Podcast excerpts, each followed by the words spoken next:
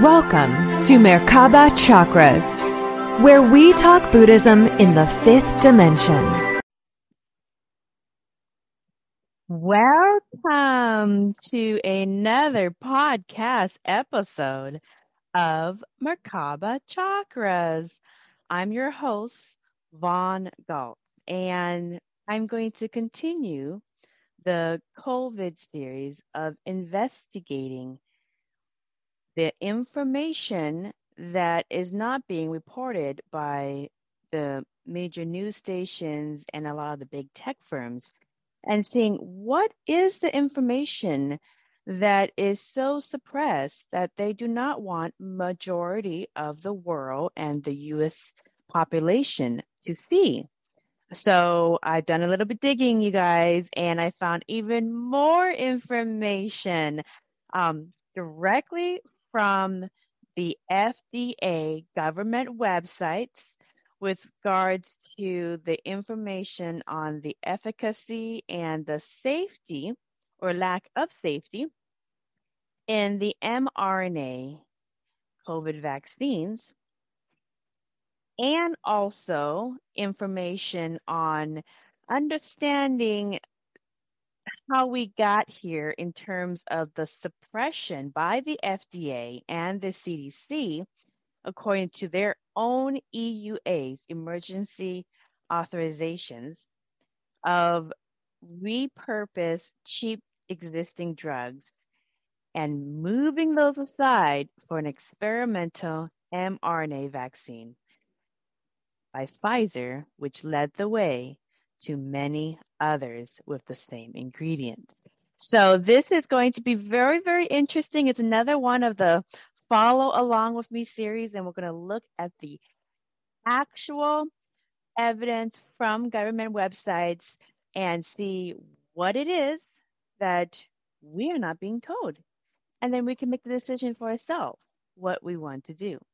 So if you are watching this episode on my newest channel, Rokfin, R O K F I N, that is a subscription channel, and all of my Merkaba Chakras channel will be there exclusively for seven days. So if you want to get ahead of the curve, get all the information, be the first to get the the boost of energy and information from source and from the materials that I go over uh, regarding this channel of Merkaba Chakras, go to rokfin.com and make a quick subscription. It's very affordable. And with that quick subscription, you get access to not only Merkaba Chakras, but you get access to all of the free thinking media, uncensored, um, unfiltered information from all over the place. And as a Buddhist, I always say it's good to see the information from both sides so that you can make all the inf- all the informed decision without being so biased to one side versus another. And then by seeing everything that's presented, then you can make an informed decision in terms of what next best experience you want to manifest in the matrix for your next best um, expression of source within. So, um, Rokfin, you guys go there. And then if you are watching this on YouTube, uh, this is again another trailer episode. So go down below to the description and it will have links to um, all of the other sites us outside of YouTube in which you can watch the full video. But remember, if you want first pickings to see all the exclusive content before everybody else, rokfin.com is where you'll get first insight into all the material from Merkaba Chakras. Then it will be put out for all of the rest of um, the different media platforms and also the audio platforms as well, the, the 65 different podcast sites. So if you're on YouTube, I will see you there in all those other sites. Um, if you are listening to this on Rokfin or you're listening to this after the seven day exclusive on Rokfin, on the other video sharing platforms that I am on, or you are listening to this on any of the 65 podcast platforms in which the audio is played on, this presentation will go uninterrupted. Now, all the links that I go over, um, so you can get all those FDA um, documents and all of the information is in the description as well. So with that, let's get started. Okay, so um, what I'm going to do is I'm going to share my screen. Okay, we're going to do kind of a follow along here. Okay. So the first thing you guys are seeing is this document, and I pulled up these documents already. And um, when you look, when you go through the description, you click on the documents to kind of go through and read the articles and kind of get more in-depth coverage of what is being discussed. Um, if for whatever reason you are having a hard time getting the article, just go to DuckDuckGo search engine. Don't go to Google because you're not going to get um, unbiased information, go to DuckDuckGo and just type in the topic of each of the articles in which I am going to be covering. And it will be pulled up on the search engines. And there are literally a lot of various articles from different sources all over the world covering the same content that I'm covering in these pieces that I brought up. So, um, this first one, well, what I'm going to do is explain kind of the timeline of what got us to the mRNA vaccine uh, program uh, that is kind of being pushed down everybody else. So, um, the first one, this one is an article of, and this is back in April 2020, and this is after, oh, most of um, like the first couple months of 2020 when they were starting to see some COVID 19 cases, okay, in, in the hospitals, in ICU. And literally, this article goes over how thousands of doctors, yes, hydroxychloroquine works against the Wuhan coronavirus. So, the Wuhan version of COVID 19. So, um, hydroxychloroquine is a repurposed drug. It's very cheap. It's existing. They've been using it for a long time. And um, when the early cases of COVID 19 came out, doctors were practicing medicine and they were allowed to practice medicine without um, being bullied or repressed or having their medical license um, revoked. So, not that what is going on in 2021 um, with the heavy censorship but they were practicing and they were pretty much doing everything they could according to all of the articles um, at this time at severe hospitalizations for covid-19 and um, hydroxychloroquine was one of them that thousands of doctors were using and they were finding great success if applied early on. So uh, this i'm just going to kind of scan over because the basic gist of it is that thousands of doctors from New York to New Jersey, from around the world, uh, were saying that they were getting really, really great results with hydroxychloroquine. Um, right here, it, it says that of the 6,227 physicians surveyed in 30 countries, 37% rated hydroxychloroquine the most effective therapy for combating potentially deadly illness, according to the results released on Thursday. And that this is regarding COVID 19 back in April of 2020, after a couple months of this um, going around.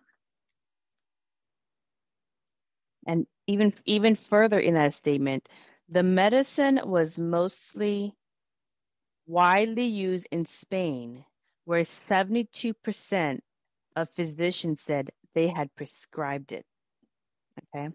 So that's the that's the short article. I'm not going to read it, but the whole point is that, and you can literally go to DuckDuckGo and look up um, doctors hydroxychloroquine and the effectiveness on COVID 19, and you're going to get dozens and dozens of these exact same, same type of stories from that time. So that was established early on. Okay. And the controversy against hydroxychloroquine was because um, Donald Trump, the former president of the United States at the time, who was not very popular for about half the country, um, really touted it as a really good um, option for COVID 19. And um, because in the United States, when it comes to politics, many people in the United States are very polarizing and they very much identify their own identity to the point of cognitive dissonance to any information that could help save their life uh, regarding politics. So they make medical um, issues like the COVID 19 pandemic and ways to treat it a political thing, whereas um, it should never be political. It should be does it work? Does it not work? Etc. So that's a whole different co- topic um, that many, many doctors around the world have been discussing as a life lesson around this pandemic. But anyways, um, in short, hydroxychloroquine seemed to have worked early on when the pandemics first started, before the lockdowns, and thousands of doctors were saying it, it worked. So let's go to the next article. So this one was on March 28, 2020.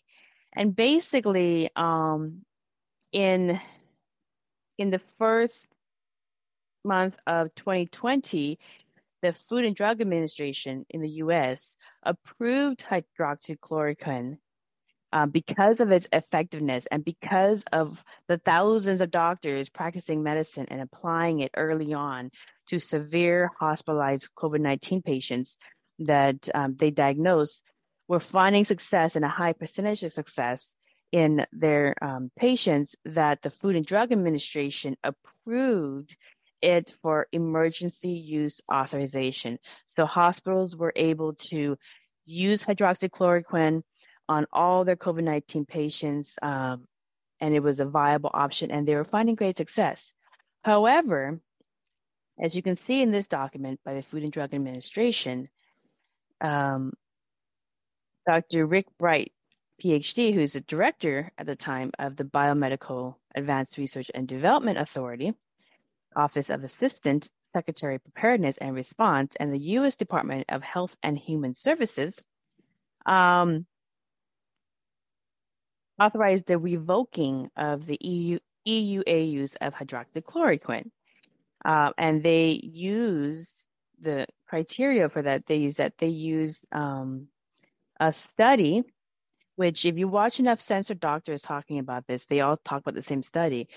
The study was retracted uh, because it wasn't um, it wasn't well done with the methodologies that they do to make sure that the results are um, unbiased and clear. But the FDA used that outdated, retracted study to advocate for revoking hydroxychloroquine for EUA use for the public. So now, as of March 28, 2020, when the pandemic started, they had hydroxychloroquine, finding great success. A couple months later, retracted. All right, so that's the timeline. So let's go to the next one. So the next one is is in May 2020, the Food and Drug Administration authorized a new um, medication to apply to severely hospitalized COVID cases in the United States. And um, the, what happens with the United States, which is unique, is that the Food and Drug Administration, the CDC, the NIH, all, the organizations here in the United States, a lot of countries worldwide mirror the information that they see here. And so what happens in, in the United States actually has influence in, in how other countries like Israel, for example, um, model their Ministry of Health and advocacy for, uh, you know, different remedies as well. So um, there should be more care to make sure that things are safe and effective. But in May 2020, the FDA authorized remdesivir for emergency use authorization. And um, so here is the the actual government document that goes over um, remdesivir. So now from here on out, if you are hospitalized uh, for COVID in the hospital and you're a severe case, they're going to prescribe you not hydroxychloroquine, but they're going to be prescribing you remdesivir. Okay. Now I'm going to close that. Here's another government document from the FDA about the EUA use for remdesivir. Okay. Scan through, you can kind of see this is pretty basic language. Yeah, they got EUA used for SARS-CoV-2, et cetera, et cetera. So you, you can see the document here and the links are in there if you guys want to read the dry language on just kind of um, administration and the authorization details. So there's the FDA document for remdesivir. Now, what's interesting with remdesivir is um,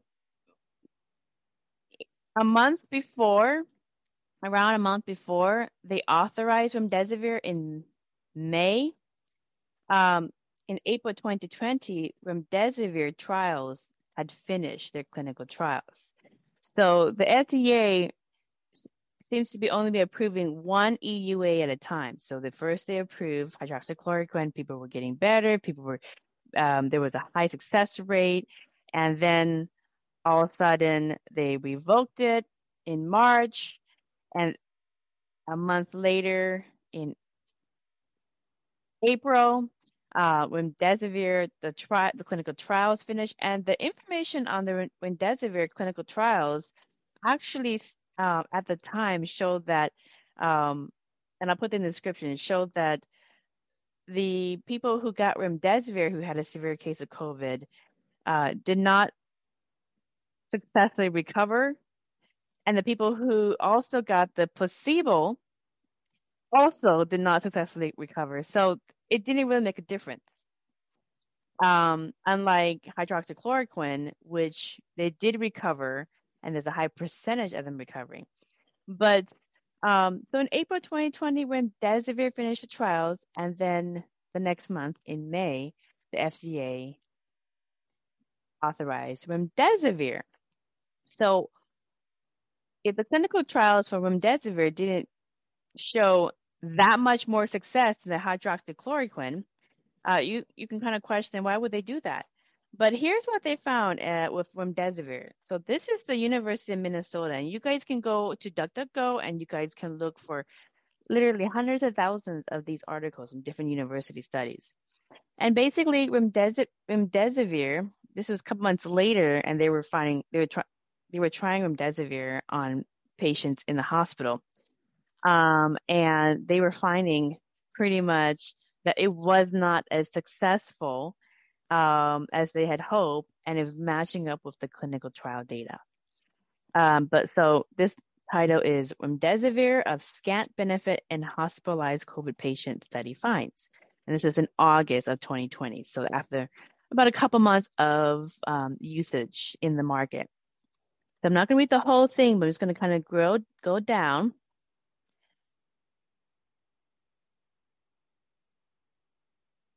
So here's I'm going to here is, uh, I'm going to read a couple of this. So, adverse events and clinical outcomes. Any differences between the groups receiving remdesivir versus the standard care in duration of supplemental oxygen or hospitalization were not significant. Adverse events, which is like life threatening issues, um, occur in 51% of patients in the five day remdesivir group. 59% in the 10 day remdesivir group, and 47% in the standard care group. So, about neck and neck, whether you administer remdesivir or you don't administer remdesivir doesn't make a difference. Nausea was common in the groups receiving remdesivir than in those receiving standard care, um, as were low blood potassium levels and headache. Okay. I go down.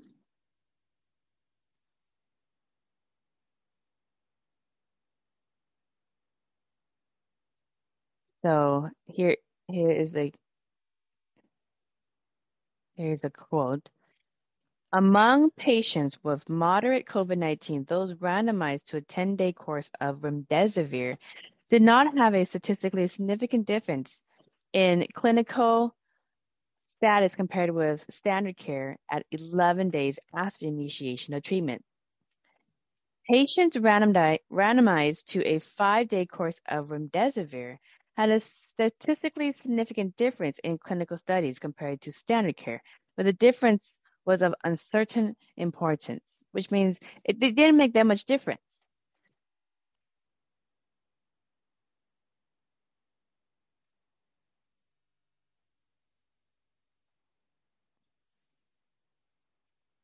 So then you guys can kind of scroll down and they kind of talk about the different studies that they really didn't find much difference um, with it, except for when people are giving remdesivir, they had a higher percentage of um, fatalities and severe life-threatening issues that could lead to fatalities than compared to people who just had natural, um, like natural care, where, where they didn't administer remdesivir.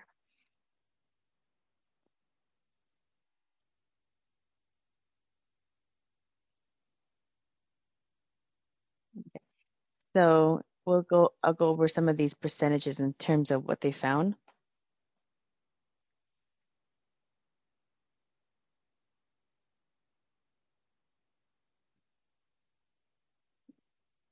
Um, the most common underlying conditions were high blood pressure, 54.9%, diabetes, 13.7%, ischemic heart disease, 13.7%, and moderate kidney failure, 7.8%. 20 patients completed 10 days of remdesivir treatment, and 5, 20%, died of COVID 19 infection at a median of five days after starting the therapy. Um, at final follow up, 38 patients, 74.5, had died. Nine, 17.6%, had been released from the hospital, and four, 7.8% remained hospitalized but no longer needed mechanical ventilation. So, uh, so in the in the small studies where they were doing studies, so they did the studies of remdesivir, um, short studies of remdesivir before they got the EUA approval from the F- FDA, and it kind of showed that it was really not making much of a difference. Um, in fact, it was showing that a little bit more people who got the remdesivir applied uh, had mortality or had or had severe adverse reactions that could lead to um, injury or mortality than the people who didn't have it applied.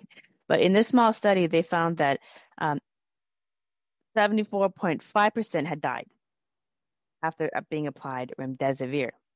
So, um, so the EUA approved a drug, which going into it did not find success but they still approved it.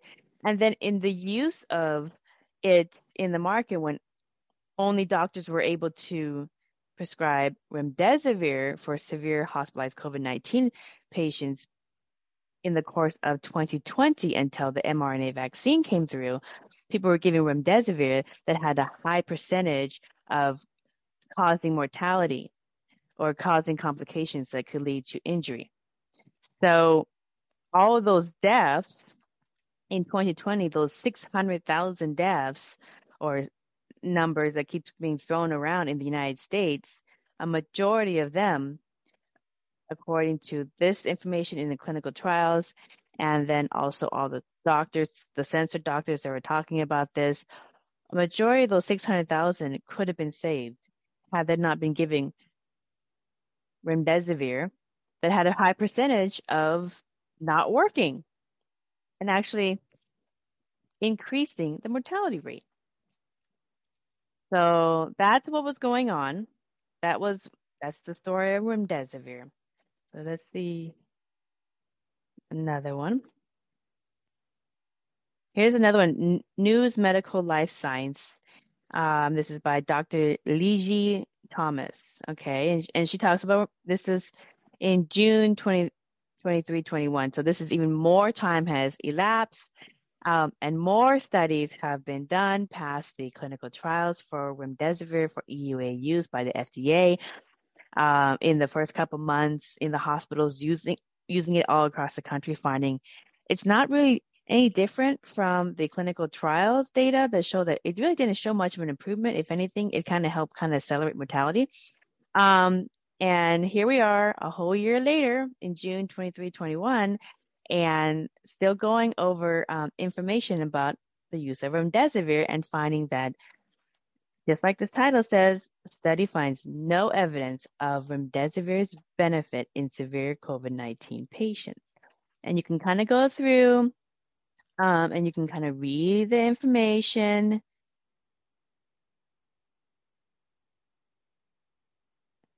So, and this is information that is approved by the FDA, approved by the CDC, the WHO approves it. Um, but it makes you wonder are they really reading the studies? Because why would you recommend something that is not going to be effective? If anything, is going to help accelerate mortality. So, um, so what were the findings? I always go to the conclusions because I don't want to, I know you guys can read. So what were the findings? Both groups were given a standard of care treatment. However, the remdesivir group was more often given to younger patients who did not have severe underlying illnesses and were not immediately admitted to the intensive care unit. The patients who received remdesivir were more likely to be obese and were more likely to also receive dexamethasone or antibiotics. As compared to controls, 94% of the remdesivir group were on dexamethasone. Similarly, 90% of the patients in the remdesivir group were also administered antibiotics, which was comparable to 80% of the patients in the con- control group. Since about 10% of the patients receive at least two types of steroids, the differential use of steroids influenced the difference in outcomes between the two groups.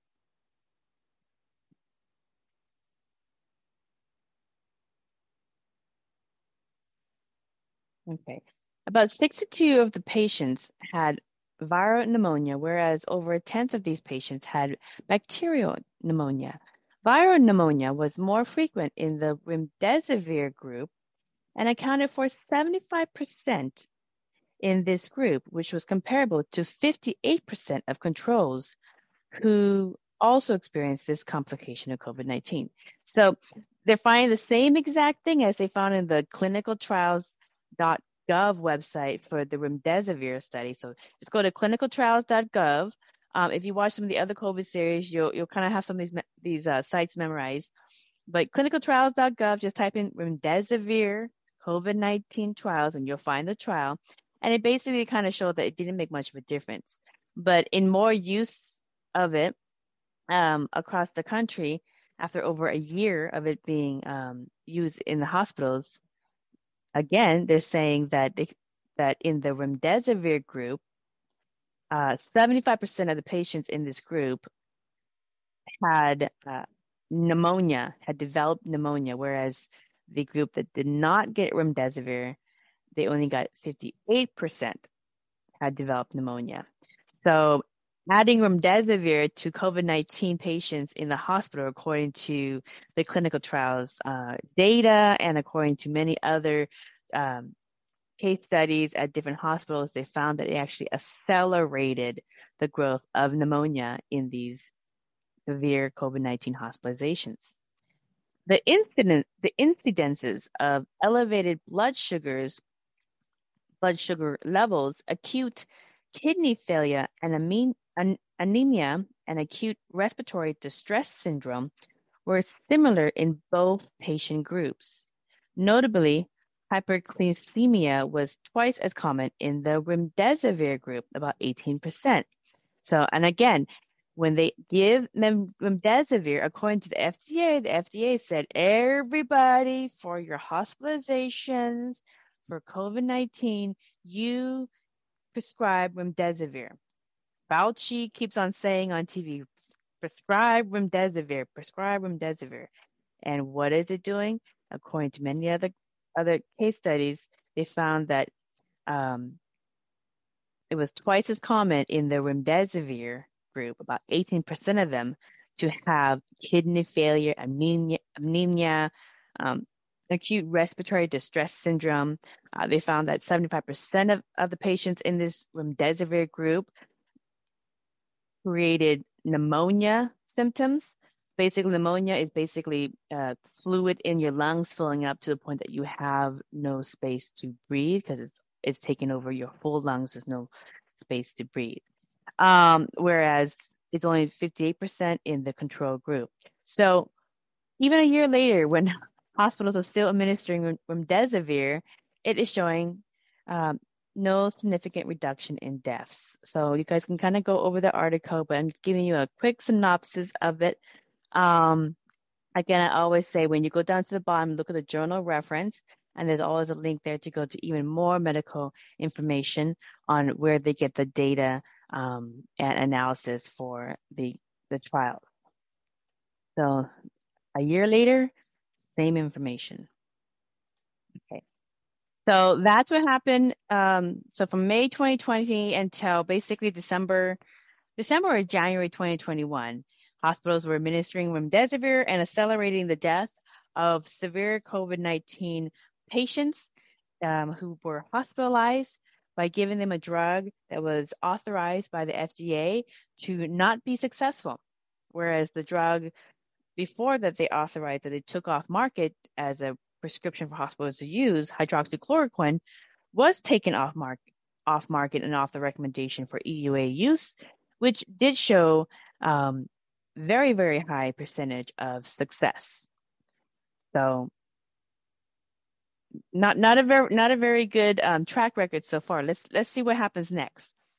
So next on the timeline is um, in 2020, and I think also in August, uh, Dr. Pierre Kory was also talking about this as well because he represents um, thousands of doctors that worked in various uh, trials and followed up information about what they were seeing when they were practicing medicine and using other treatment options like ivermectin to um, severe cases of COVID 19 in the hospital.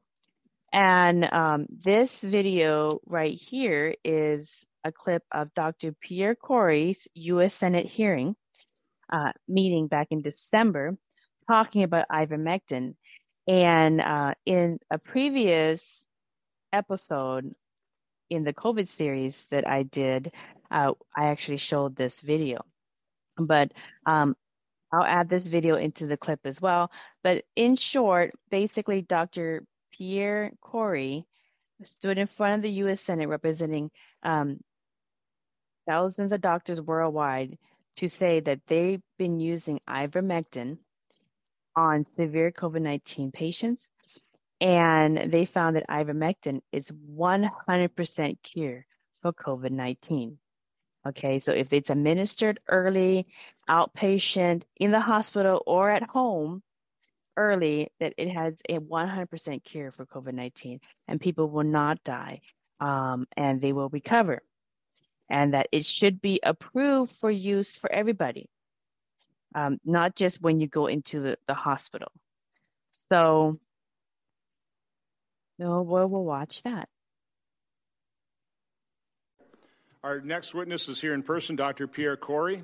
Dr. Kory is the former associate professor and chief of the critical care service and medical director of the Trauma and Life Support Center at the University of Wisconsin, and recently joined the ICU service at Aurora St. Luke Medical Center in Milwaukee.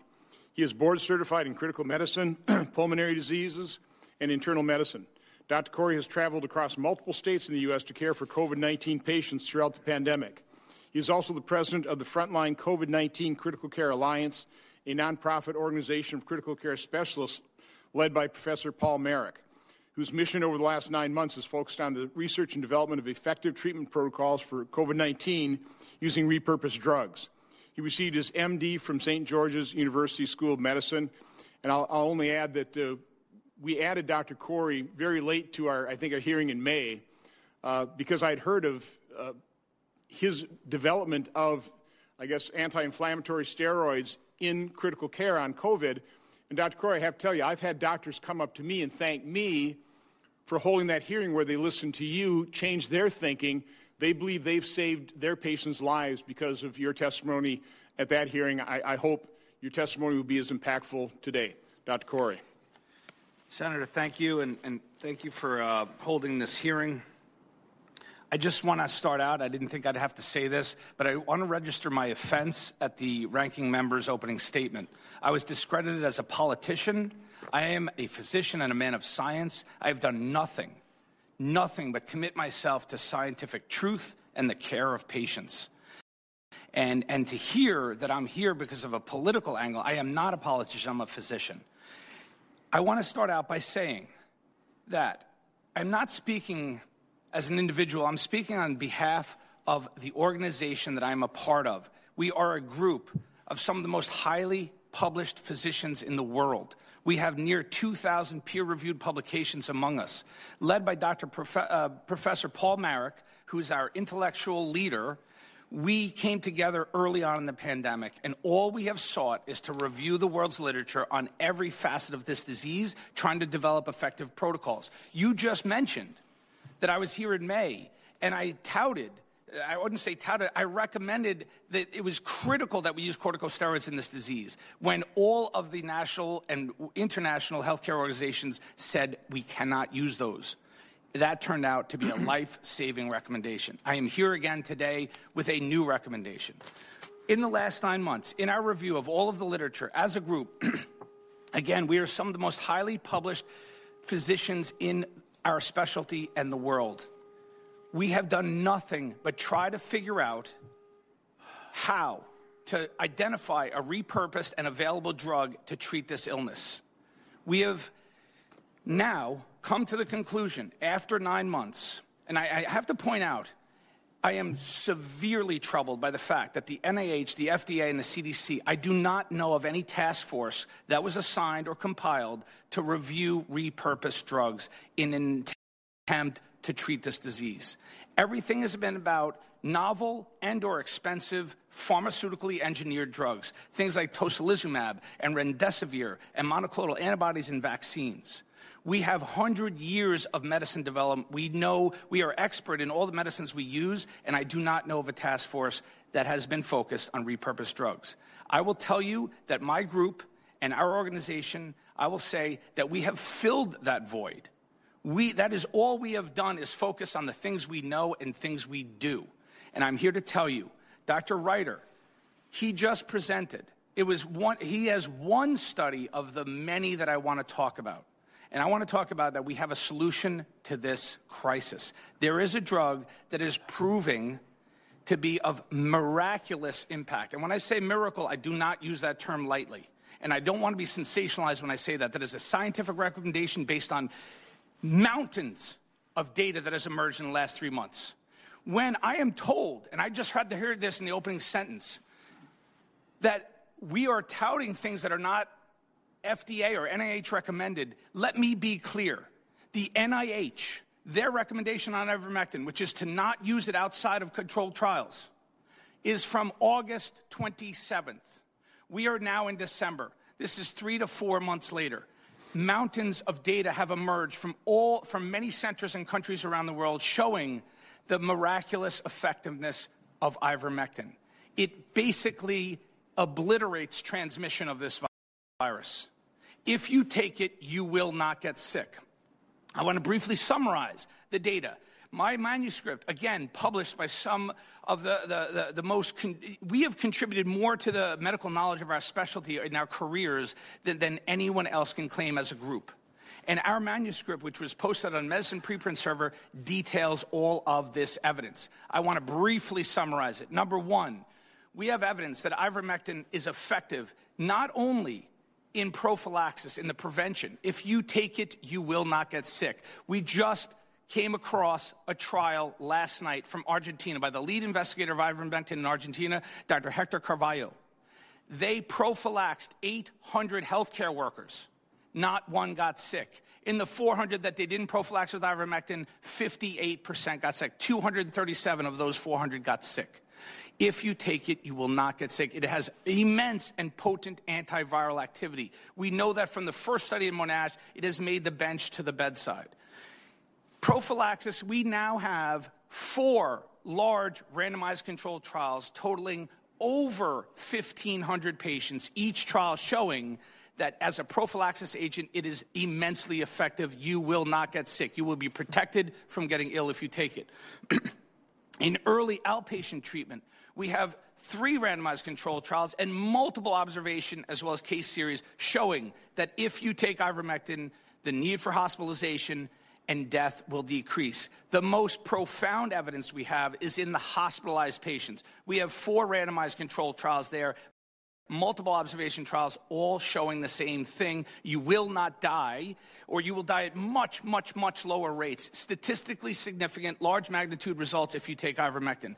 It is proving to be a wonder drug. It has already won the Nobel Prize in Medicine in 2015 for its impacts on global health in the eradication of parasitic diseases. It is proving to be an immensely powerful antiviral and anti inflammatory agent. It is critical for its use in this disease. We, again, stand by our manuscript. It is a scientific manuscript. It's been submitted for peer review. But please recognize peer review takes time. It takes months. We do not have months. We have 100,000 patients in the hospital right now dying. I'm a lung specialist. I'm an ICU specialist. I've cared for more dying COVID patients than anyone can imagine. They're dying because they can't breathe. They can't breathe. They're on high flow oxygen delivery devices. They're on non-invasive ventilators and or they're sedated and paralyzed and attached to mechanical ventilators that breathe for them. And I watch them every day. They die. By the time they get me in the ICU, they're already dying. They're almost impossible to recover. Early treatment is key. We need to offload the hospitals. We are tired. I can't keep doing this. If you look at my manuscript, and if I have to go back to work next week, any further deaths are going to be needless deaths, and I cannot be traumatized by that. I cannot keep caring for patients when I know that they could have been saved with earlier treatment, and that drug that will treat them and prevent the hospitalization is ivermectin. This is, I am here today, I'm calling to action. The NIH, their last recommendation was August 27th. August 27th. I want to be clear I am not here as a politician or a dramatist or, or sensationalizing what I'm recommending. I am going to be very clear and very simple. All I ask is for the NIH to review our data that we've compiled of all of the emerging data. We have almost 30 studies. Everyone is reliably and reproducibly positive, showing the dramatic impacts of ivermectin. Please, I'm just asking that they review our manuscript. It is a serious manuscript by serious highly experienced physicians and researchers. We, we have, I cannot call on more credibility than we have. We're not just a, a, random doctor who's saying that we have a cure. I don't want to say I have a cure. I'm just asking review our data. We have immense amounts of data to show that ivermectin must be implemented and implemented now. Senator, the last thing I want to say is you know who's dying here? It's, it's our African American and Latino and elderly. It's some of the most disadvantaged and impoverished members of our society. They are dying at higher rates than anyone else. It's the most, it's, it's, it's the most severe discrepancy I've seen in my medical career. And we are responsible to protect those disadvantaged members. We have a special duty to provide countermeasures. The amount of evidence to show that ivermectin is life saving and protective is so immense and the drug is so safe. My colleagues have talked about it. It must be instituted and implemented. I'm asking the NIH to review our data and come up with recommendations for society. Thank you. Okay, well, thank Dr. Kory. And I will, I will make you this guarantee that uh, before the day is out, we'll have a letter. First of all, we'll enter all your data into our hearing record, and then I'll have a letter to the NIH asking them to review it. Please, okay? and hopefully, I'll have some senators join me in that. Okay, so um, I hope you enjoyed that presentation of Dr. Pierre Kory in front of the um, US Senate.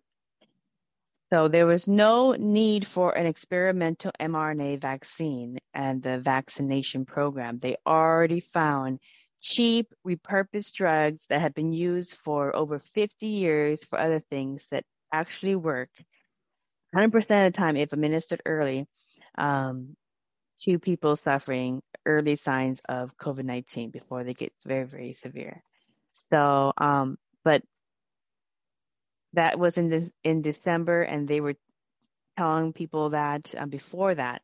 So there's no need for the prop for the um, mRNA vaccine, experimental vaccine. That when we're going to go look at the information, there's a lot of information there that, that shows that it should never have been approved by the FDA.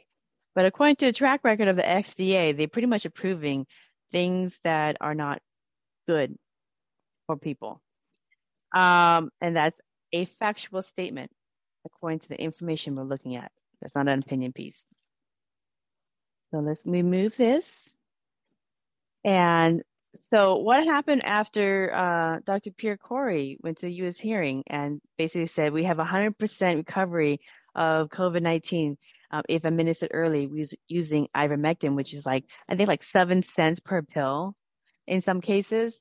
Um, what happened? There was a slur campaign. The U.S. Food and Drug Administration created a slur campaign uh, shortly afterwards, months afterwards.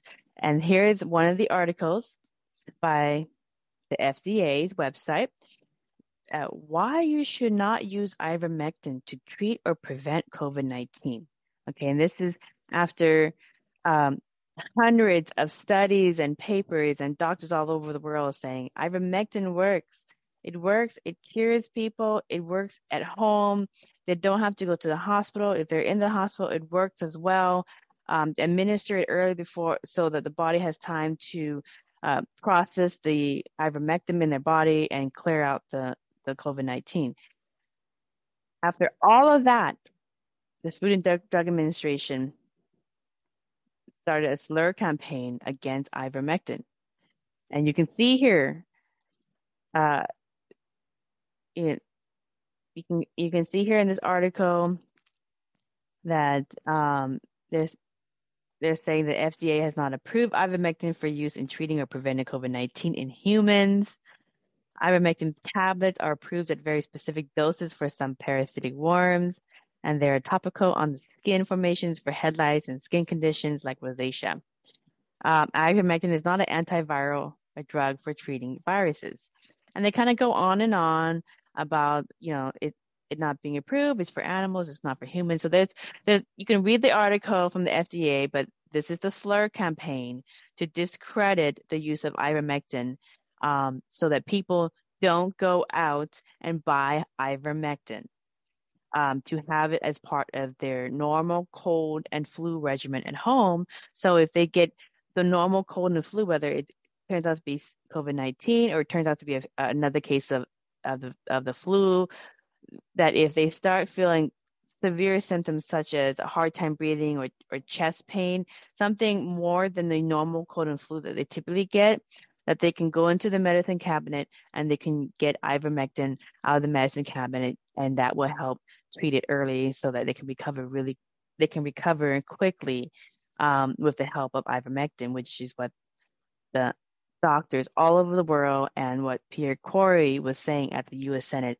work 100% but according to the fda they're telling people don't listen to all that information. We are and because of that, a lot of the major news stations and a lot of big tech firms like Facebook and, and so forth, they they were suppressing the information. They were not reporting on it. They were suppressing it um, so that people don't know. Okay, so here is proof that the FDA was leading the charge in suppressing any information about the effectiveness of ivermectin against COVID 19. So let's go there. And here is another really, um, you know, throughout the pandemic, some families were um, so upset that hospitals were not going to, they had heard about ivermectin and they had asked uh, the hospital doctors to prescribe it to treat um, their family members, and the doctors and the hospitals were refusing to treat um, patients if it went against the hospital code of don't use ivermectin, only use the authorized stuff that we have, which the authorized stuff is remdesivir, um, which is shown to not be helpful. So here's an example of some of those cases, uh, the court cases. New York court ordered hospitals to use COVID cure ivermectin against FDA's misleading advice. And you all saw what the misleading advice was, which is don't use ivermectin. Um, and they won the battle, and um, these hospitals ended up being forced by the court to give ivermectin to these um, patients of these families. And um, as, as you read them, many of them did survive because they had early ivermectin applied into um, into the body in time for it to work against the symptoms of COVID nineteen. Okay, so I'm not going to read over um, all these articles because I know you guys can read, but I'm just kind of summarizing the headlines so you get the basic point and the summary. Um, but but in New York, some families did win court cases to make the hospitals uh, overlook the EUA uh, advice from the FDA and, and prescribe ivermectin, and it worked for them. So there's that. And here's another one on the um, suppression of ivermectin to the people. So in May of 2021, the Indian Bar Association, which is like the Association Association of Lawyers in India, they sued the WHO, the World Health Organization's chief, chief scientist, for disinformation and suppression of ivermectin over promoting the mRNA vaccine. Okay, um, because they could have saved a lot of people who had severe cases of COVID 19 at home or in the hospital if they were able to get ivermectin to them early. So even in the United States, remember, even in the United States, before the mRNA vaccine came out, they were prescribing remdesivir and they were preventing people from getting ivermectin. And ivermectin has a 100% cure to COVID-19.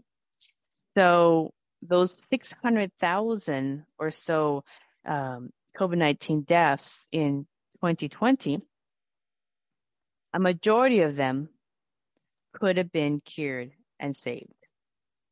So the question is, why was FDA, if they found effective treatment options that are cheap and effective, why are they suppressing it and doing slur campaigns against the medication that is more successful than the EUA use of the ones that they were pushing for, for hospitals to use?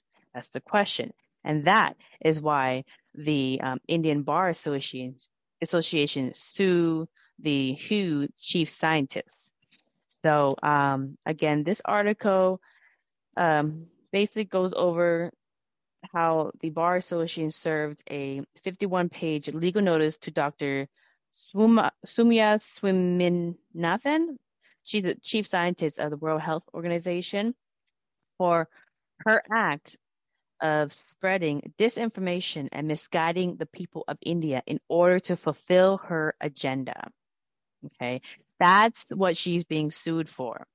As a member of WHO, going along with the vaccine propaganda and the vaccine um, program for the mRNA vaccine and suppressing life saving, cheap repurposed drugs that have a very high, if not a 100% effective, effective rate against curing COVID 19 early on, if administered early on. So she's being sued for that. And the legal notice says that Dr. Swamina Swaminathan has been, quote, running a disinformation campaign against ivermectin by deliberate suppression of effectiveness of drug ivermectin as prophylaxis and for treatment of COVID 19, despite the existing the existence of large amounts of clinical data compiled and presented by esteemed, highly qualified, experienced medical doctors and scientists. And, and in quotes, issuing statements in social media and mainstream media, thereby influencing the public against the use of ivermectin and attacking the credibility of acclaimed bodies and institutions like ICMR and AIIMS Delhi, which have included ivermectin in the national guides for COVID 19 management. And the notice is based on research and clinical trials carried out by the Frontline COVID 19 Critical Care Alliance and the British Ivermectin Recommendation Development Panel. These organizations have presented an enormous amount of data that strengthen the case for recommending ivermectin for the prevention and treatment of COVID 19. So you guys can read all of that. I always recommend when you're reading these links, if you see a hyperlink here, um, click on it. See that I click on this hyperlink for the Indian Bar Association, and it goes to the Indian Bar Association's legal notice, so you can actually um, read the uh,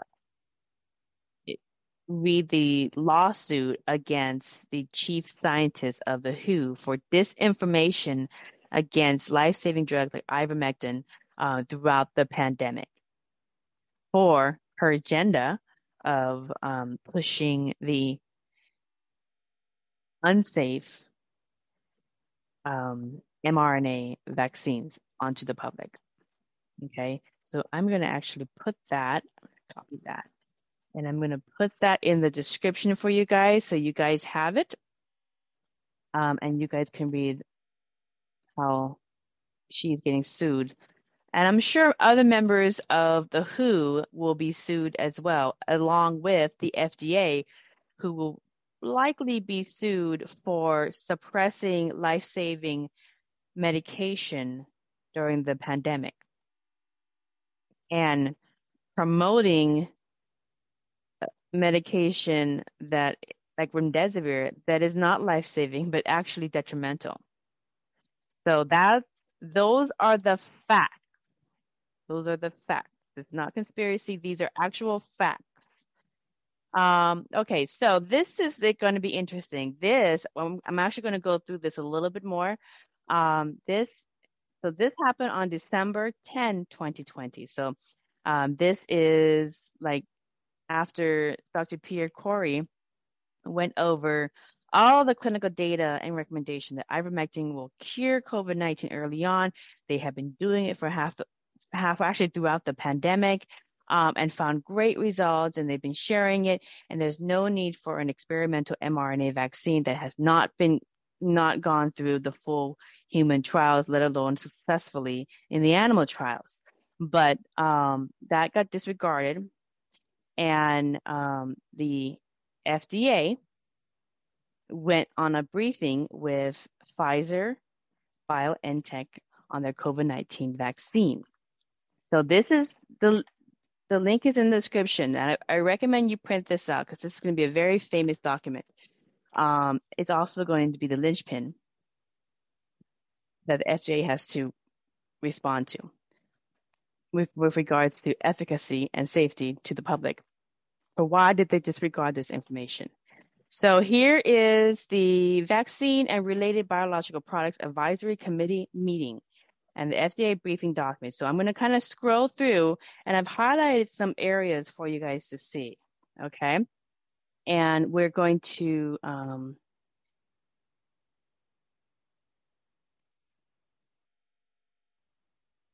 so we're going to go to page 15. All right. I'm going to jump around a little bit. I'm going to highlight some important stuff for you. Okay. The first thing Page 15. Um, evaluation of safety. So this is how they're going to evaluate safety. Now remember in a previous COVID series episode, we went over the Pfizer internal document that went over the animal trials. And the animal trials show that the luciferase, that's really what it's called, luciferase um, lipid nanoparticles, a majority of it clustered into uh, the spleen, the ovaries, a little bit to li- the liver, and many of the, the major organs, but a lot into the ovaries as well and the spleen. And it basically caused organ failure in the animal trials. Uh, the animal trials were not very successful. And so, in order to understand the safety of the evaluation of safety, so this is figure one, safety monitoring, and this is how they're going to monitor the safety um, for severe adverse events, SAEs, in uh, vaccine trial recipients. Okay, so you get the first dose, and 21 days later, you get the second dose. And then they're going to follow up here. They're going to follow you for about two years. Okay. The active surveillance for potential COVID 19 symptoms are going to be done through telehealth and in person visit or a nasal, nasal swab. Okay. So they expect that you're going to get COVID 19. Yeah, you're going to be a breakthrough case um, after you get the jab, after you get the vaccine. And actually, in the animal animal trials on the Pfizer document, it actually said that they all all the participants got COVID 19. So they all expect them to um, become a breakthrough case because their body does create that spike protein in their body. And that's how, and that's what, what they identify as SARS CoV 2 or COVID 19 because it has a spike protein, which um, in the data and the clinical trials is not healthy for people to have. So, um, so, but in terms of safety monitoring, so they're going to do active surveillance and then seven days post dose and then seven days after the second dose. Um, they did this uh, trial that, put into this briefing document um, at at least 6,000 subjects and at least 500 in each country. So for the first month post dose, after the second dose, um, they're going to be monitoring all subjects for non-serious adverse reactions or adverse events. So non-serious meaning, you know, not life-threatening. So if you have an adverse reaction, it's not life-threatening, like maybe like a, the colds or the the chills and stuff, but nothing life-threatening, like a tumor on your neck. Okay, and then um, for six months post second dose, they're going to be monitoring all the subjects for serious adverse events. So serious adverse events are life-threatening, meaning some you develop a life-threatening illness or injury to your body after the vaccination um, that will eventually lead to your death or eventually to um, a really injured lifestyle. So like handicap and, and so forth. So six months. Um, and then the last monitoring they're going to do is post two years. So, two years after the second dose, they're going to monitor everybody. They're going to monitor all the subjects to see if there's any deaths or related SAEs, which is severe adverse events.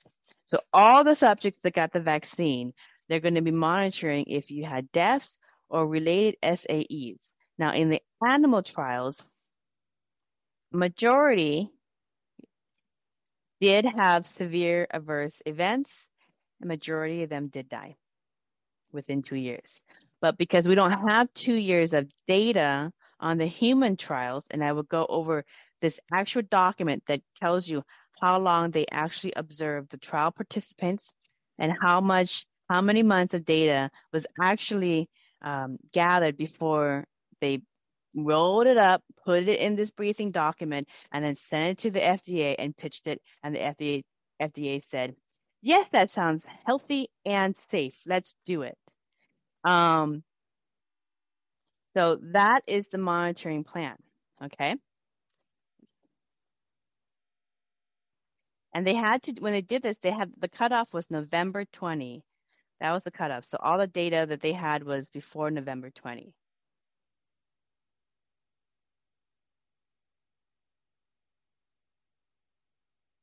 So if you guys remember, let's see, this. So, if you guys remember this document um, in a previous episode where I go over the spike protein that was patented. So, um, this is the patent. So, and this is patented by um, by Pfizer. Okay, so it it it shows the Pfizer document, U.S. Um, patent um, six three seven two two two four B one. Okay, and um, it is for the Canine Corona S gene, which S stands for spike um, protein. So the S gene, the spike protein, the, the spike gene in coronavirus, Pfizer extracted that from dogs because the coronavirus is common, is a respiratory disease that is common in dogs. They extracted that from canines, the, S, the spike protein in coronavirus. And then Pfizer BioNTech patented and now owns the S gene, the spike gene that they extracted from the coronavirus version that affects dogs. And the question always was how does the spike protein coronavirus jump from an animal disease to a human disease because spike proteins are not normal as a disease that affects or shows up in humans. So, how did it come from an animal to humans? And that was always the question that goes back on the, the lab leak. Um, now it's a fact, but that was always a question. And if you looked at the episode that I went in terms of um, the COVID series, where I go over the information about Professor Luc Montagnier, um, the Nobel Prize winner for discovering and sequencing HIV, um, he said that the spike protein, along with a lot of Indian uh, virologists and researchers in India who looked at the DNA as well, and said it's the spike protein of HIV in this COVID 19 um, coronavirus. And it has been spliced together and lab created. Okay. And that's how it went from a animal to a human. That's how it jumped to human because it was lab created and then somehow it got released to the wild in Wuhan. So, and the spike protein that jumped to human is patented by Pfizer back in April 16, 2002. No one ever patented the spike protein of coronavirus in any species, whether it's in dogs or humans or anything. No company ever thought to patent the coronavirus S gene, but Pfizer did. And ironically, Pfizer has the patent, and Pfizer is the one asking for EUA approval with the U.S. Food and Drug Administration for the mRNA vaccine for for um, COVID nineteen, which happens to be a respiratory disease in humans that is also a respiratory disease in canines. Do you see the parallels of where you tie those two together? It's very straight line, and those are facts. Pfizer patents the Corona S gene. No other company or people have ever thought to do that before, but they did that. And then somehow they have a vaccine that addresses the spike protein or the in COVID 19, which is the identifier of COVID 19. They have the vaccine for the coronavirus of COVID 19. So, how does the problem of coronavirus S gene jump from animals to becoming a respiratory disease in humans. It was spliced in the lab. And now all of a sudden, the company that owns the spike protein in canines has the vaccine for the coronavirus in humans. You see the parallel? Those are facts. Okay. So um, let's go back to the FDA document that was used to approve the mRNA vaccine and pushed on to the public. And so we're going back into this. So we're going to go to um, page 14 now. I'm going to go to page 14. All right. So this is very, very interesting. So page 14, I'm going to read to you the definitions.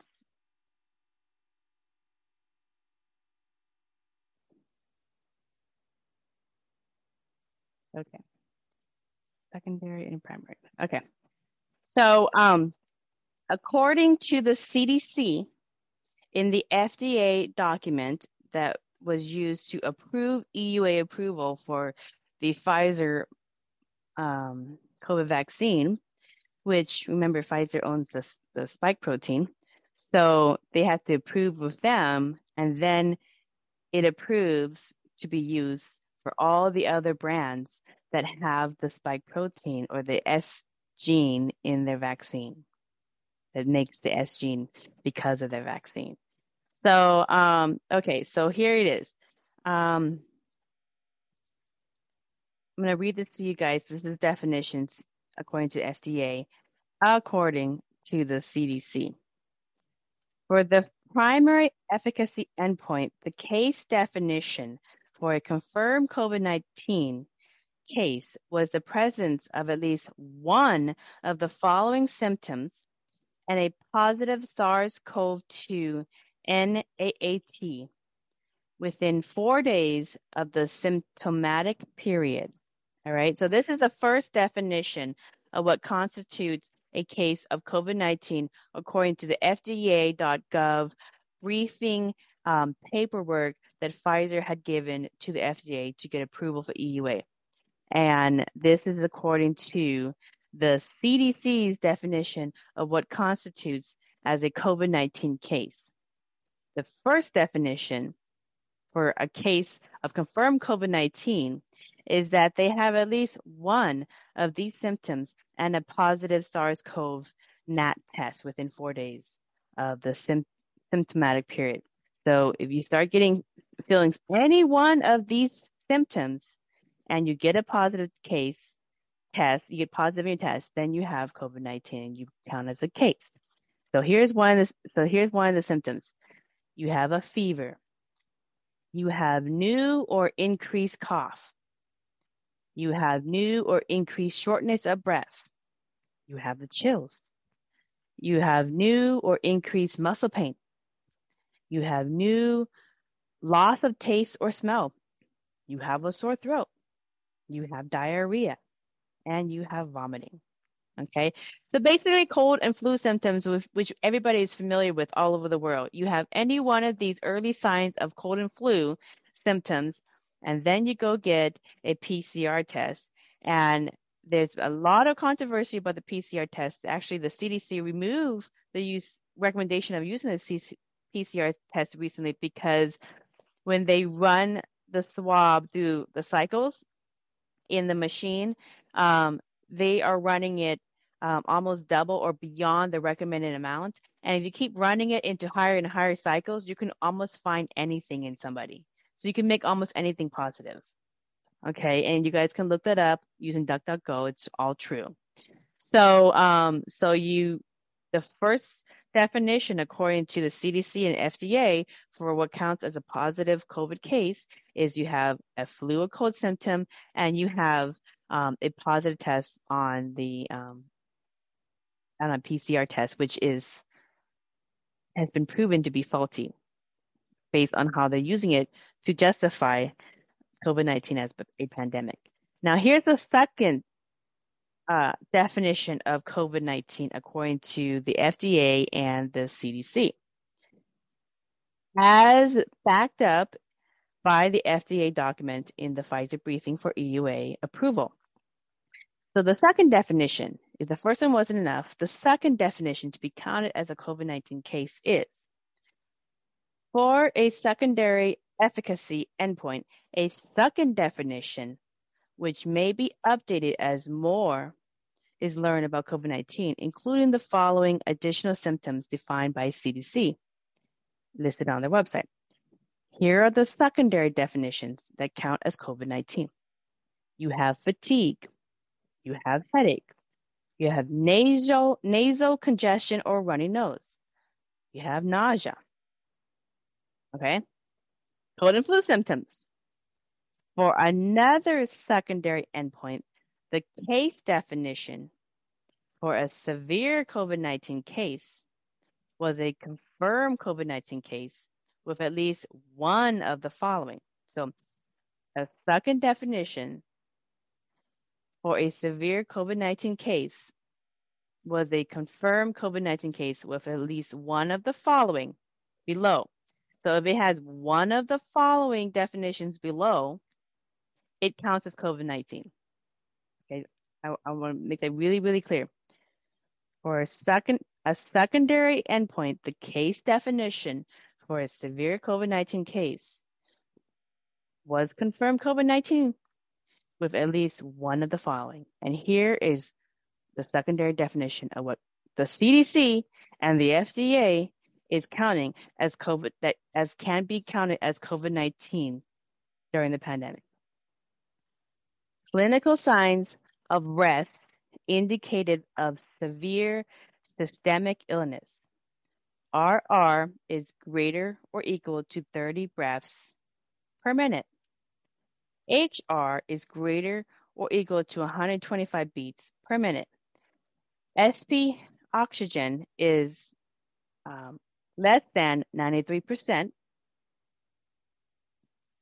on room air at sea level, or PA oxygen, FI oxygen is less than 300 mmHg. So basically, you're having some, you know, some severe breathing problems. All right, that that would count as COVID-19 according to the CDC. Let's go further on what else counts as COVID-19 according to the CDC and FDA. Respiratory failure, defined as needing high flow oxygen, non invasive ventilation, mechanical ventilation, or ECMO. Okay, so you, they put you on a ventilator. Okay, now you count as a COVID 19 case. Here's another definition evidence of shock. SBP is less than 90 mmHg.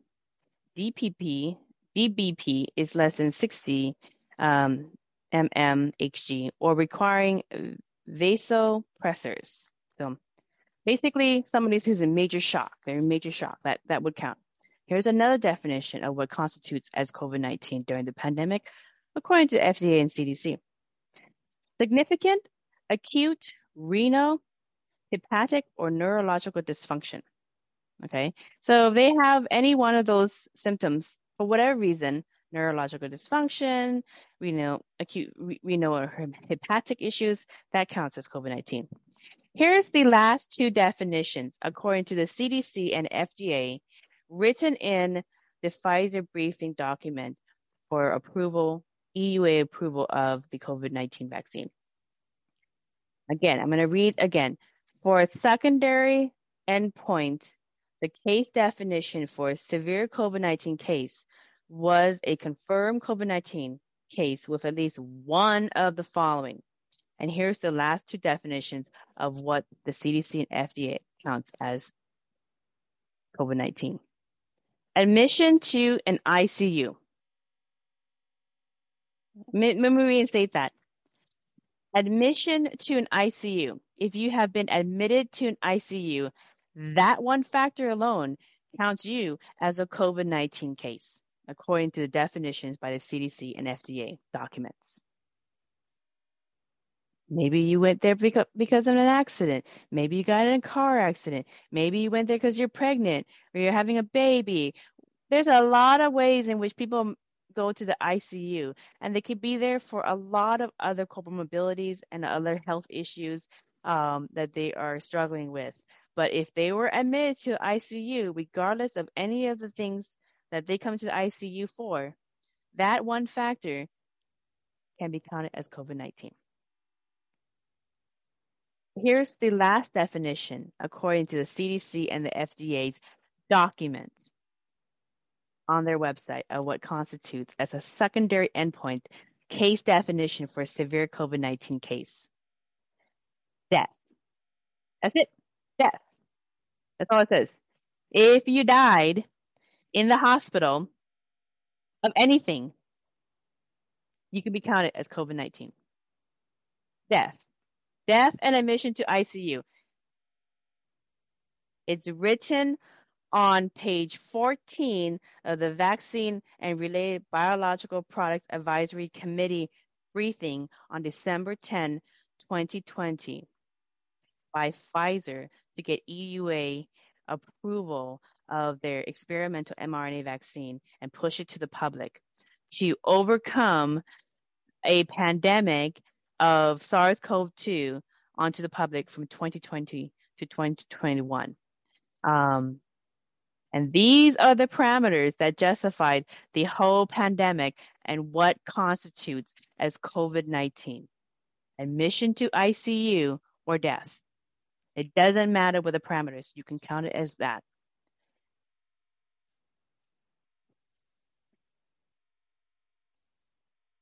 So now the information, the facts are even more interesting. You had, uh, like in the United States, 600,000 people who uh, died of COVID 19. And I've shown you that the FDA um, approved remdesivir, which accelerated those deaths, and majority of those deaths could have been saved. It could have been you know, maybe like 80, some of the censor doctors, I think Dr. Peter McCullough in one interview said 80% of them could have been saved if given ivermectin or hydroxychloroquine that has shown to be successful early in the in their treatment. They could have been saved. So instead of 600,000, it, it would have been maybe 20% of that would have been actual COVID 19 fatalities. But regardless of that, the count numbers according to the CDC and FDA documents, show that a simple admission to ICU or death counts as COVID 19 as well. So, how many of these numbers that they count as COVID 19 to justify the pandemic are actually COVID 19? Because the FDA documents and the CDC documents say um, say that anything can count basically. So let's let's go down and look at another aspect of this legal government document. And please print it and save it for yourself in case for whatever reason it's, it get, the page is lost on the internet. Um,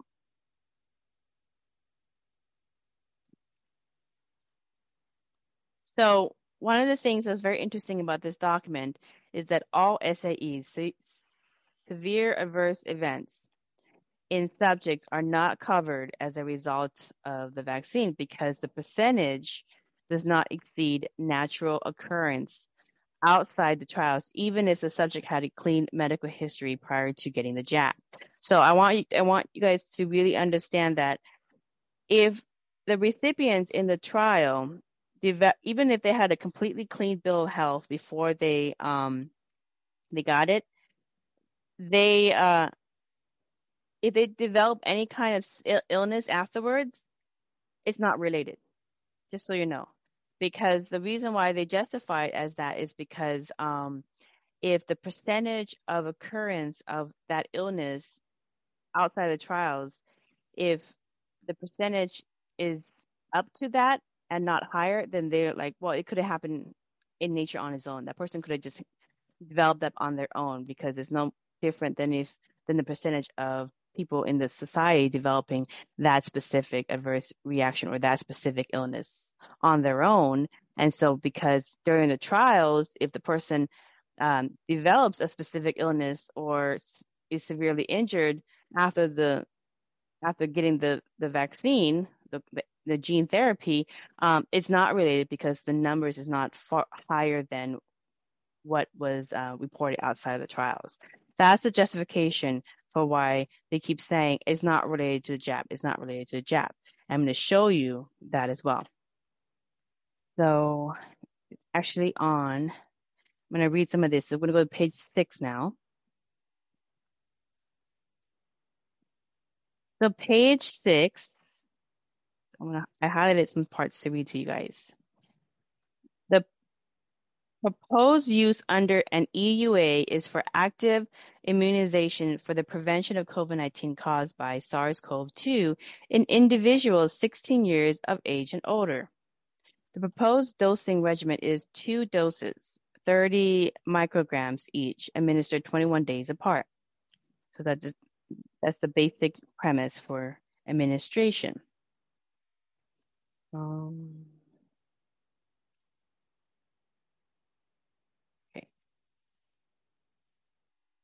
I'm going to read this, this part.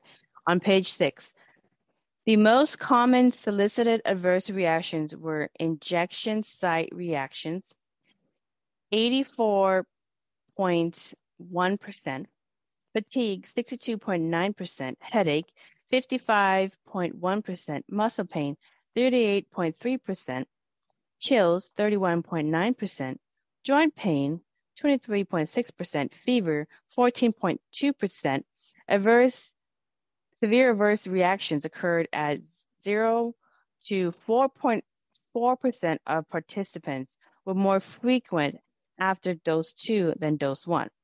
So just that, that's very critical for you to understand. So up to 4.6% of the human trials participants uh, had developed severe adverse reactions, meaning life-threatening illnesses or issues after the second dose.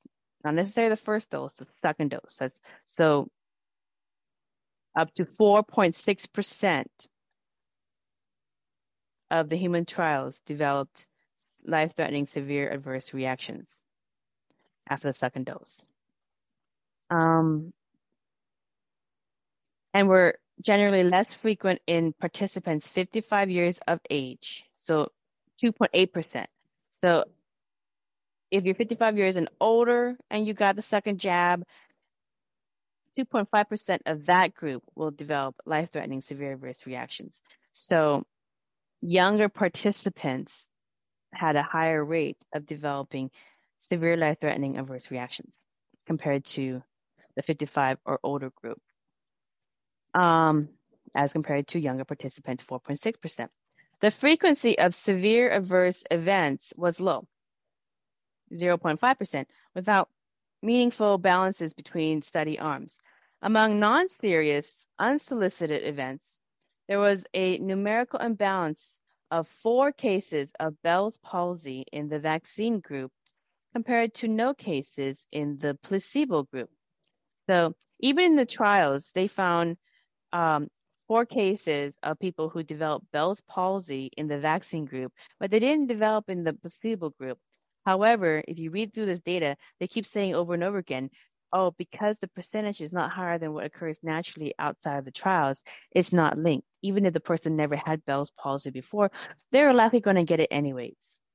That's the full premise of it's not related. It's going to happen anyways because it's not higher than what's naturally occurring in nature. So, um, and I find this interesting that they call the incidence of the four Bell's palsy cases a non-serious unsolicited adverse event. So Bell's palsy is not serious according to Pfizer. That's uh, I found that interesting. Let's go to another page. Page nine. So I highlighted some parts for you guys to really look at. So the effectiveness. So page nine, I'm going to read this part to you guys. Effectiveness data. Issuance of an EUA requires a determination that the known and potential benefits of the vaccine outweigh the known and potential risks.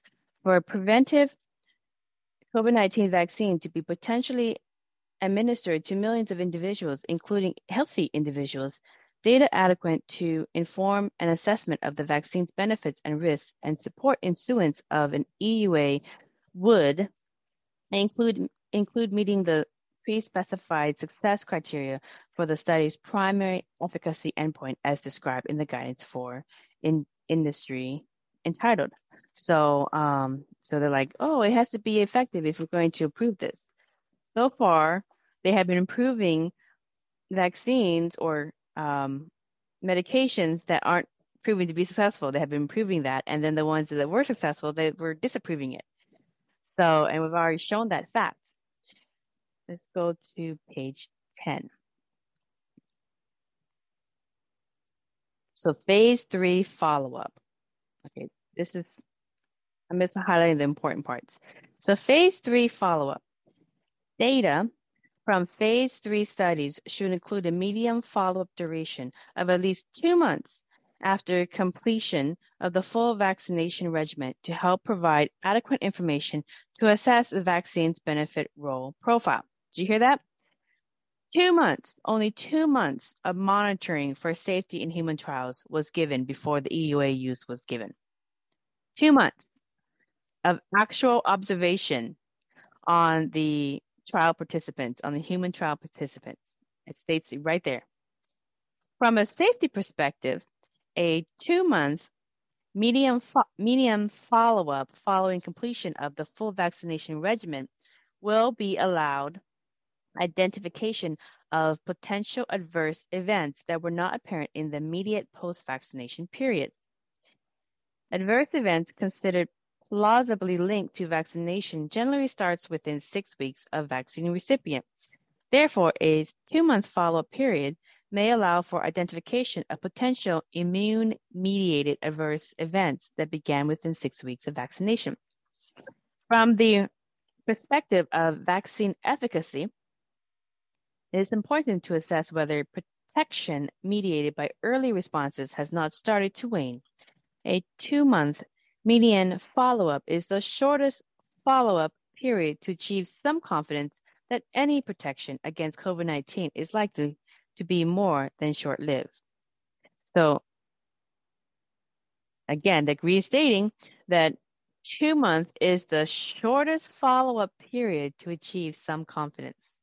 So, they use the shortest follow up period to observe um, the adverse events and life threatening issues on the human trials before they uh, pitched it to the FDA and FDA approved the EUA for the Pfizer vaccine. Two months.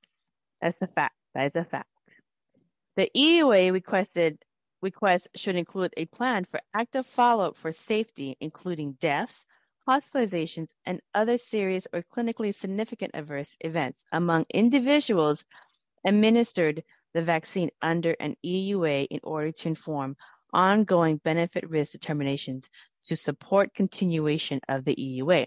So in short, there, uh, in order to continue EUA, emergency use authorization for the um, mRNA vaccines, they have to continue to be safe. Um, let me go to another part.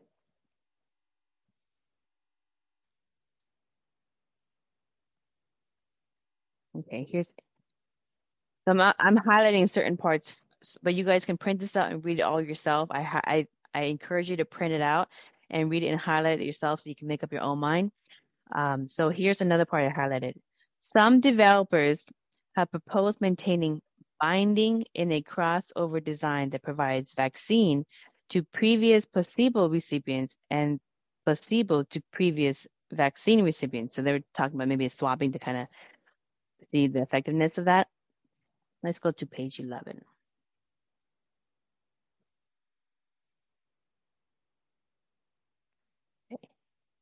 Based on the totality of scientific evidence available, it is reasonable to believe that the Pfizer BioNTech COVID 19 vaccine may be effective in preventing COVID 19 in individuals 16 of age or older, and the known and potential risks of the Pfizer BioNTech COVID 19 vaccine outweigh its known and potential risks for use in individuals 16 years of age or older. So um, right there, they they're saying that that they didn't really fully test it on anybody under 16 years of age. So why are they trying to push this experimental vaccine on children? And the FDA approves it. Okay, let's go to here another part. The vaccine contains a nucleoside modified messenger RNA, mod RNA, encoding the viral spike glycoprotein S of SARS CoV 2. Okay, let me, let me repeat that, you guys. It's in the FDA document, page 11, down on section 4. The vaccine contains a nucleoside modified messenger RNA encoding the viral spike glycoprotein S of SARS CoV 2, meaning the document says and I actually told the FDA, hey, the vaccine we're going to give people has the spike protein in it. Okay. And then they're going to develop spike proteins in their body because that's going to protect them from the spike protein of COVID 19, SARS CoV 2. Okay. And spike proteins have shown in the vaccine injured and in people that it is, and even in the animal studies, uh, if you go through the Pfizer animal um, studies in my episode on that, goes through it very in detail, that document from Pfizer, that the spike protein was not healthy for the animal trials. They actually killed them or seriously impaired them. Okay. But here we are, Pfizer saying that, hey, our vaccine will will be using nucleoside modified messenger RNA um, that encodes the viral spike glycoprotein. Okay, so we're going to give spike proteins to people. All right. Um, and then they're going to create antibodies against the spike protein. And they're going to continue to create more and more spike protein. And these people who get the vaccine are going to be basically a manufacturing plant of spike proteins because it's now in their DNA cell structure. Okay. Um, the vaccine also includes the following ingredients lipids, 4 hydrobutyl azenine, and then this hexane 6 1, um, 2 polythene glycol. This and they just have a bunch of funky numbers. I, yeah, I can't I can't read them, but um, and then potassium chloride, monobasic potassium phosphate, sodium chloride, dibasic, sodium phosphate, dihydrate, and sucrose. So, bunch of information that if you guys want to, I really recommend you do this. You highlight the word that you don't know and go into to um, DuckDuckGo and define it, and then you read more about it. Um, but the basic point in that paragraph is that the vaccine gives spike proteins to people, and then they could become a manufacturer. Guess what? It's true. The FDA document actually says it. Uh, let's go down. Okay.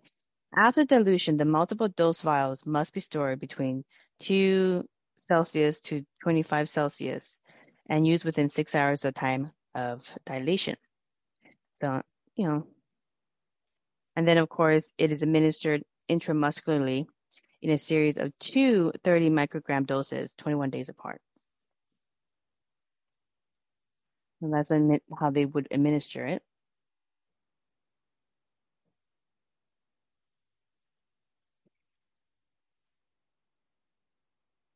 Here's another highlighted paragraph. In phase one, two groups were evaluated in separate cohorts. Younger participants, 18 through 55 year olds, and older participants, 65 through 85 year olds. The study population included healthy men and women and excluded participants at high risk of SARS CoV 2 infection or with serological evidence of prior or current SARS CoV 2 infection. Two different vaccine candidates are evaluated, and younger participants receive escalating doses, dose levels with progression to subsequent dose levels and evaluation of escalating dose levels in the older age groups, 65 to 85 years, based on recommendations from an internal review committee that reviewed safety and immunogenicity data. Okay, so those are the two age groups that they, the younger, the younger age group, 18 to 55, and then 65 to 85.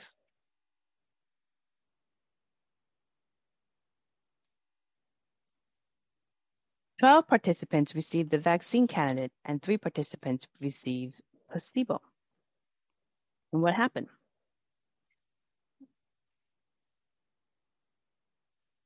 In phase two, three, the participants were enrolled with stratification by age.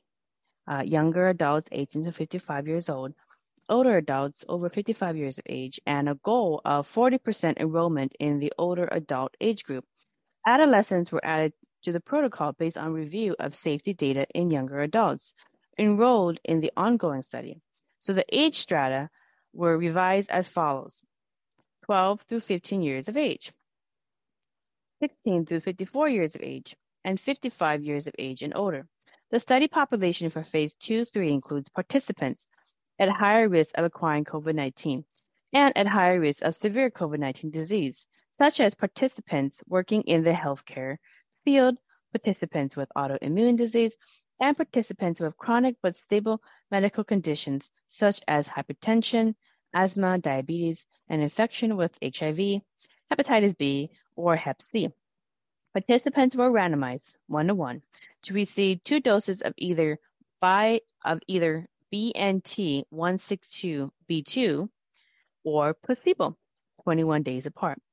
The phase 2 portion of the study evaluated reactogenicity and immunogenicity for 360 participants enrolled early on and these participants also contributed to the overall efficacy and safety data in the phase 3 portion. The ongoing phase 3 portion of the study is evaluating the safety and efficacy of BNT 162b2 for the prevention of COVID 19 disease occurring at least seven days after the second dose of the vaccine efficacy is being assessed throughout a participant's follow-up in the study through surveillance for potential cases of COVID-19. If at any time a participant develops acute respiratory illness, an illness visit occurs.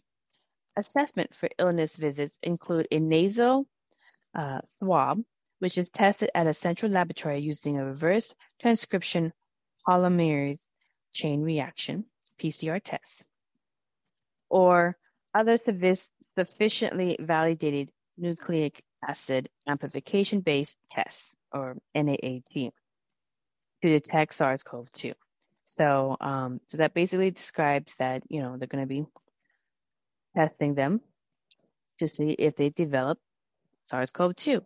Now, if you remember the episode previous where I go over the Pfizer document and the animals, um, all the animals within about two years developed the spike proteins in their bodies and they did develop SARS-CoV-2 in their bodies. And um, it didn't work out so, so well for them. Um,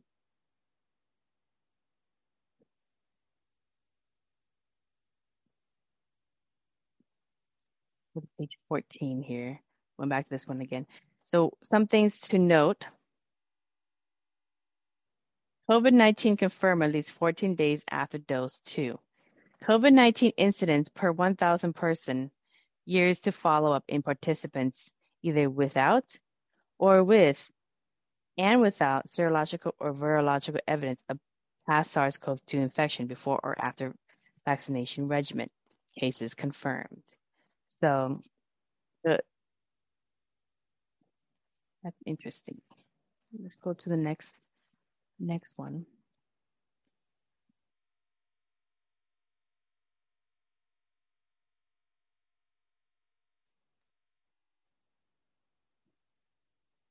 Okay. Um, reactogenicity data from a total of 100 adolescents 12 to 15 years of age enrolled in C4 591001 phase 2 and 3 were provided in the EUA submission. However, the sponsor did not request inclusion of this age group in the EUA because the available data, including number of participants and follow-up duration, were insufficient to support favorable benefit risk termination at the time. Therefore, the reactogenicity data for participants 12 to 15 years of age are not present in this document. So let me let me clear that up real quick to you guys. They tried to to give it to people under 16 to the next age group, which is 12 to 15. And um, the data that they got from the 12 to 15 age group that they administered the mRNA vaccine to um, was not good. It was so bad that it would throw off the efficacy and the the the success claims of the vaccine that they even state right here that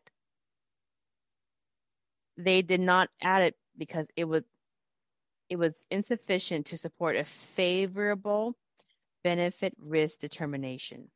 Okay, so they threw out the data and they didn't include the data because it wasn't good and it wasn't good to show the efficacy. So, um, why is the F- FDA recommending that children 12 and under get vaccinated and trying to make this a mandate as part of school programs. If they didn't really fully test anybody under 12, and the ones that they tried to do it to, they didn't have good data because it didn't support um, the vaccine being successful. That's right there in the document. Um,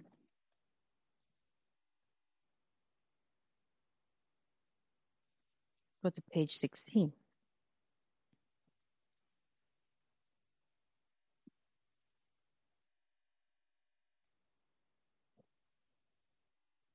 Okay, so I'm going to read this over to you. Potential COVID 19 illnesses and their sequel were not to be reported as AEs, adverse events, with the exception of illnesses that met regulatory criteria for seriousness and were not confirmed to be COVID 19. These illnesses were evaluated and reported as SAEs, severe adverse events. In phase two and three, monitoring for risk of vaccine enhanced disease was performed by an unblinded team supporting the Data Monitoring Committee that reviewed cases of severe COVID 19 as they were received and reviewed AEs, adverse events, at least weekly for additional potential cases of severe COVID 19. The stopping rule was triggered when the one sided probability of observing the same or more extreme case split was 5% or less, than the true incidence of severe disease was the same for vaccine and placebo participants. And alert criteria were triggered when this probability was less than 11. So there it states right there that COVID breakthrough cases are not counted as adverse events. And non COVID illnesses um, after the vaccine are SAEs, serious adverse events. So there you have it right there. So um, even in here on the very bottom is where it talks about the placebo, alert criteria were triggered when probability was less than 11%. So anyways, in, in short, the vax versus unvax, the vaccinated versus unvaccinated has the same infection rate with COVID, but without serious adverse events in the vaccinated. So let me repeat this again real quick. In phase two and three, monitoring for risk of vaccine enhanced disease was performed by unblinded team supporting the data monitoring committee that reviewed cases of severe COVID 19 as they were received and reviewed adverse events, at least weekly or additionally potential cases of severe COVID 19. The stopping rule was triggered when the first one sided probability of observing the same or more extreme case, case split was 5% or less, when the true incidence of severe di- disease was the same for the vaccine and placebo participants. Okay? And we're finding this out that even in the trials and even in what's going on right now with the Delta variant, that the vaccinated have the same rate of infection practically as the unvaccinated. So the vaccine doesn't prevent them from getting COVID 19. Being it doesn't do what it's supposed to do, which is prevent from getting COVID 19 or to reduce the severity of getting a serious adverse event from getting COVID 19. Okay, so they have the same rate. And it even says right here on page 16 that the it is the same for the vaccine and the placebo participants. So they are, we're finding out that the trials are pretty much indicative of what's going to happen in EUA and in the in the market. It hasn't deviated. So let's go into more into this, this legal document from the FDA. Um, uh, phase two and three, all enrolled population composed of a total of 43,448, which is 21,720 of the vaccine and 21,728 of the placebo group. Okay. Phase two and three, safety population, median follow-up time of two months after vaccination number two, comprised of a total of 37,586, which is 18,801 of the vaccine group and 18,785 of the placebo group. So just in short, they had roughly 44,000 participants in the human trials in early 2020 and um, they broke it down about half. Half of them got the vaccine, quote, quote, vaccine. The other half got the placebo. Um, and again, they reinstate that the only follow up time for observation for long term, serious, life threatening adverse reactions was only two months. Two months. Two months is the amount of time that they observed to determine that it was safe for people to put um, a vaccine in the body that, according to the document, creates spike proteins that they are inserting the S gene using lipid nanoparticles in the vaccine into people. It says it right there on the document.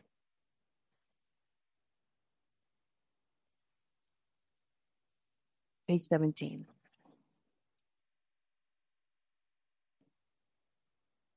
Because of the gap in enrollment, the entire study population had a median follow-up of less than two months as of the EUA submission data cutoff of November 14, 2020. However, the analysis submitted to support this EUA request met the expectation for median duration of follow-up. So there, again, reiteration that they had less than two months of observation for life threatening adverse events to develop in the vaccine group. But that is enough. That is the very minimum amount of time for a clinical trial to be submitted for EUA. So that's fine. And that's what, and that's what they're saying there. And remember, in the earlier pages, they said for the group under 55 years of age, um, within that two month time frame that they were observing the trial participants on the vaccinated group, zero to 4.6%, so up to 4.6% of the vaccinated group are going to develop life threatening adverse events. Um,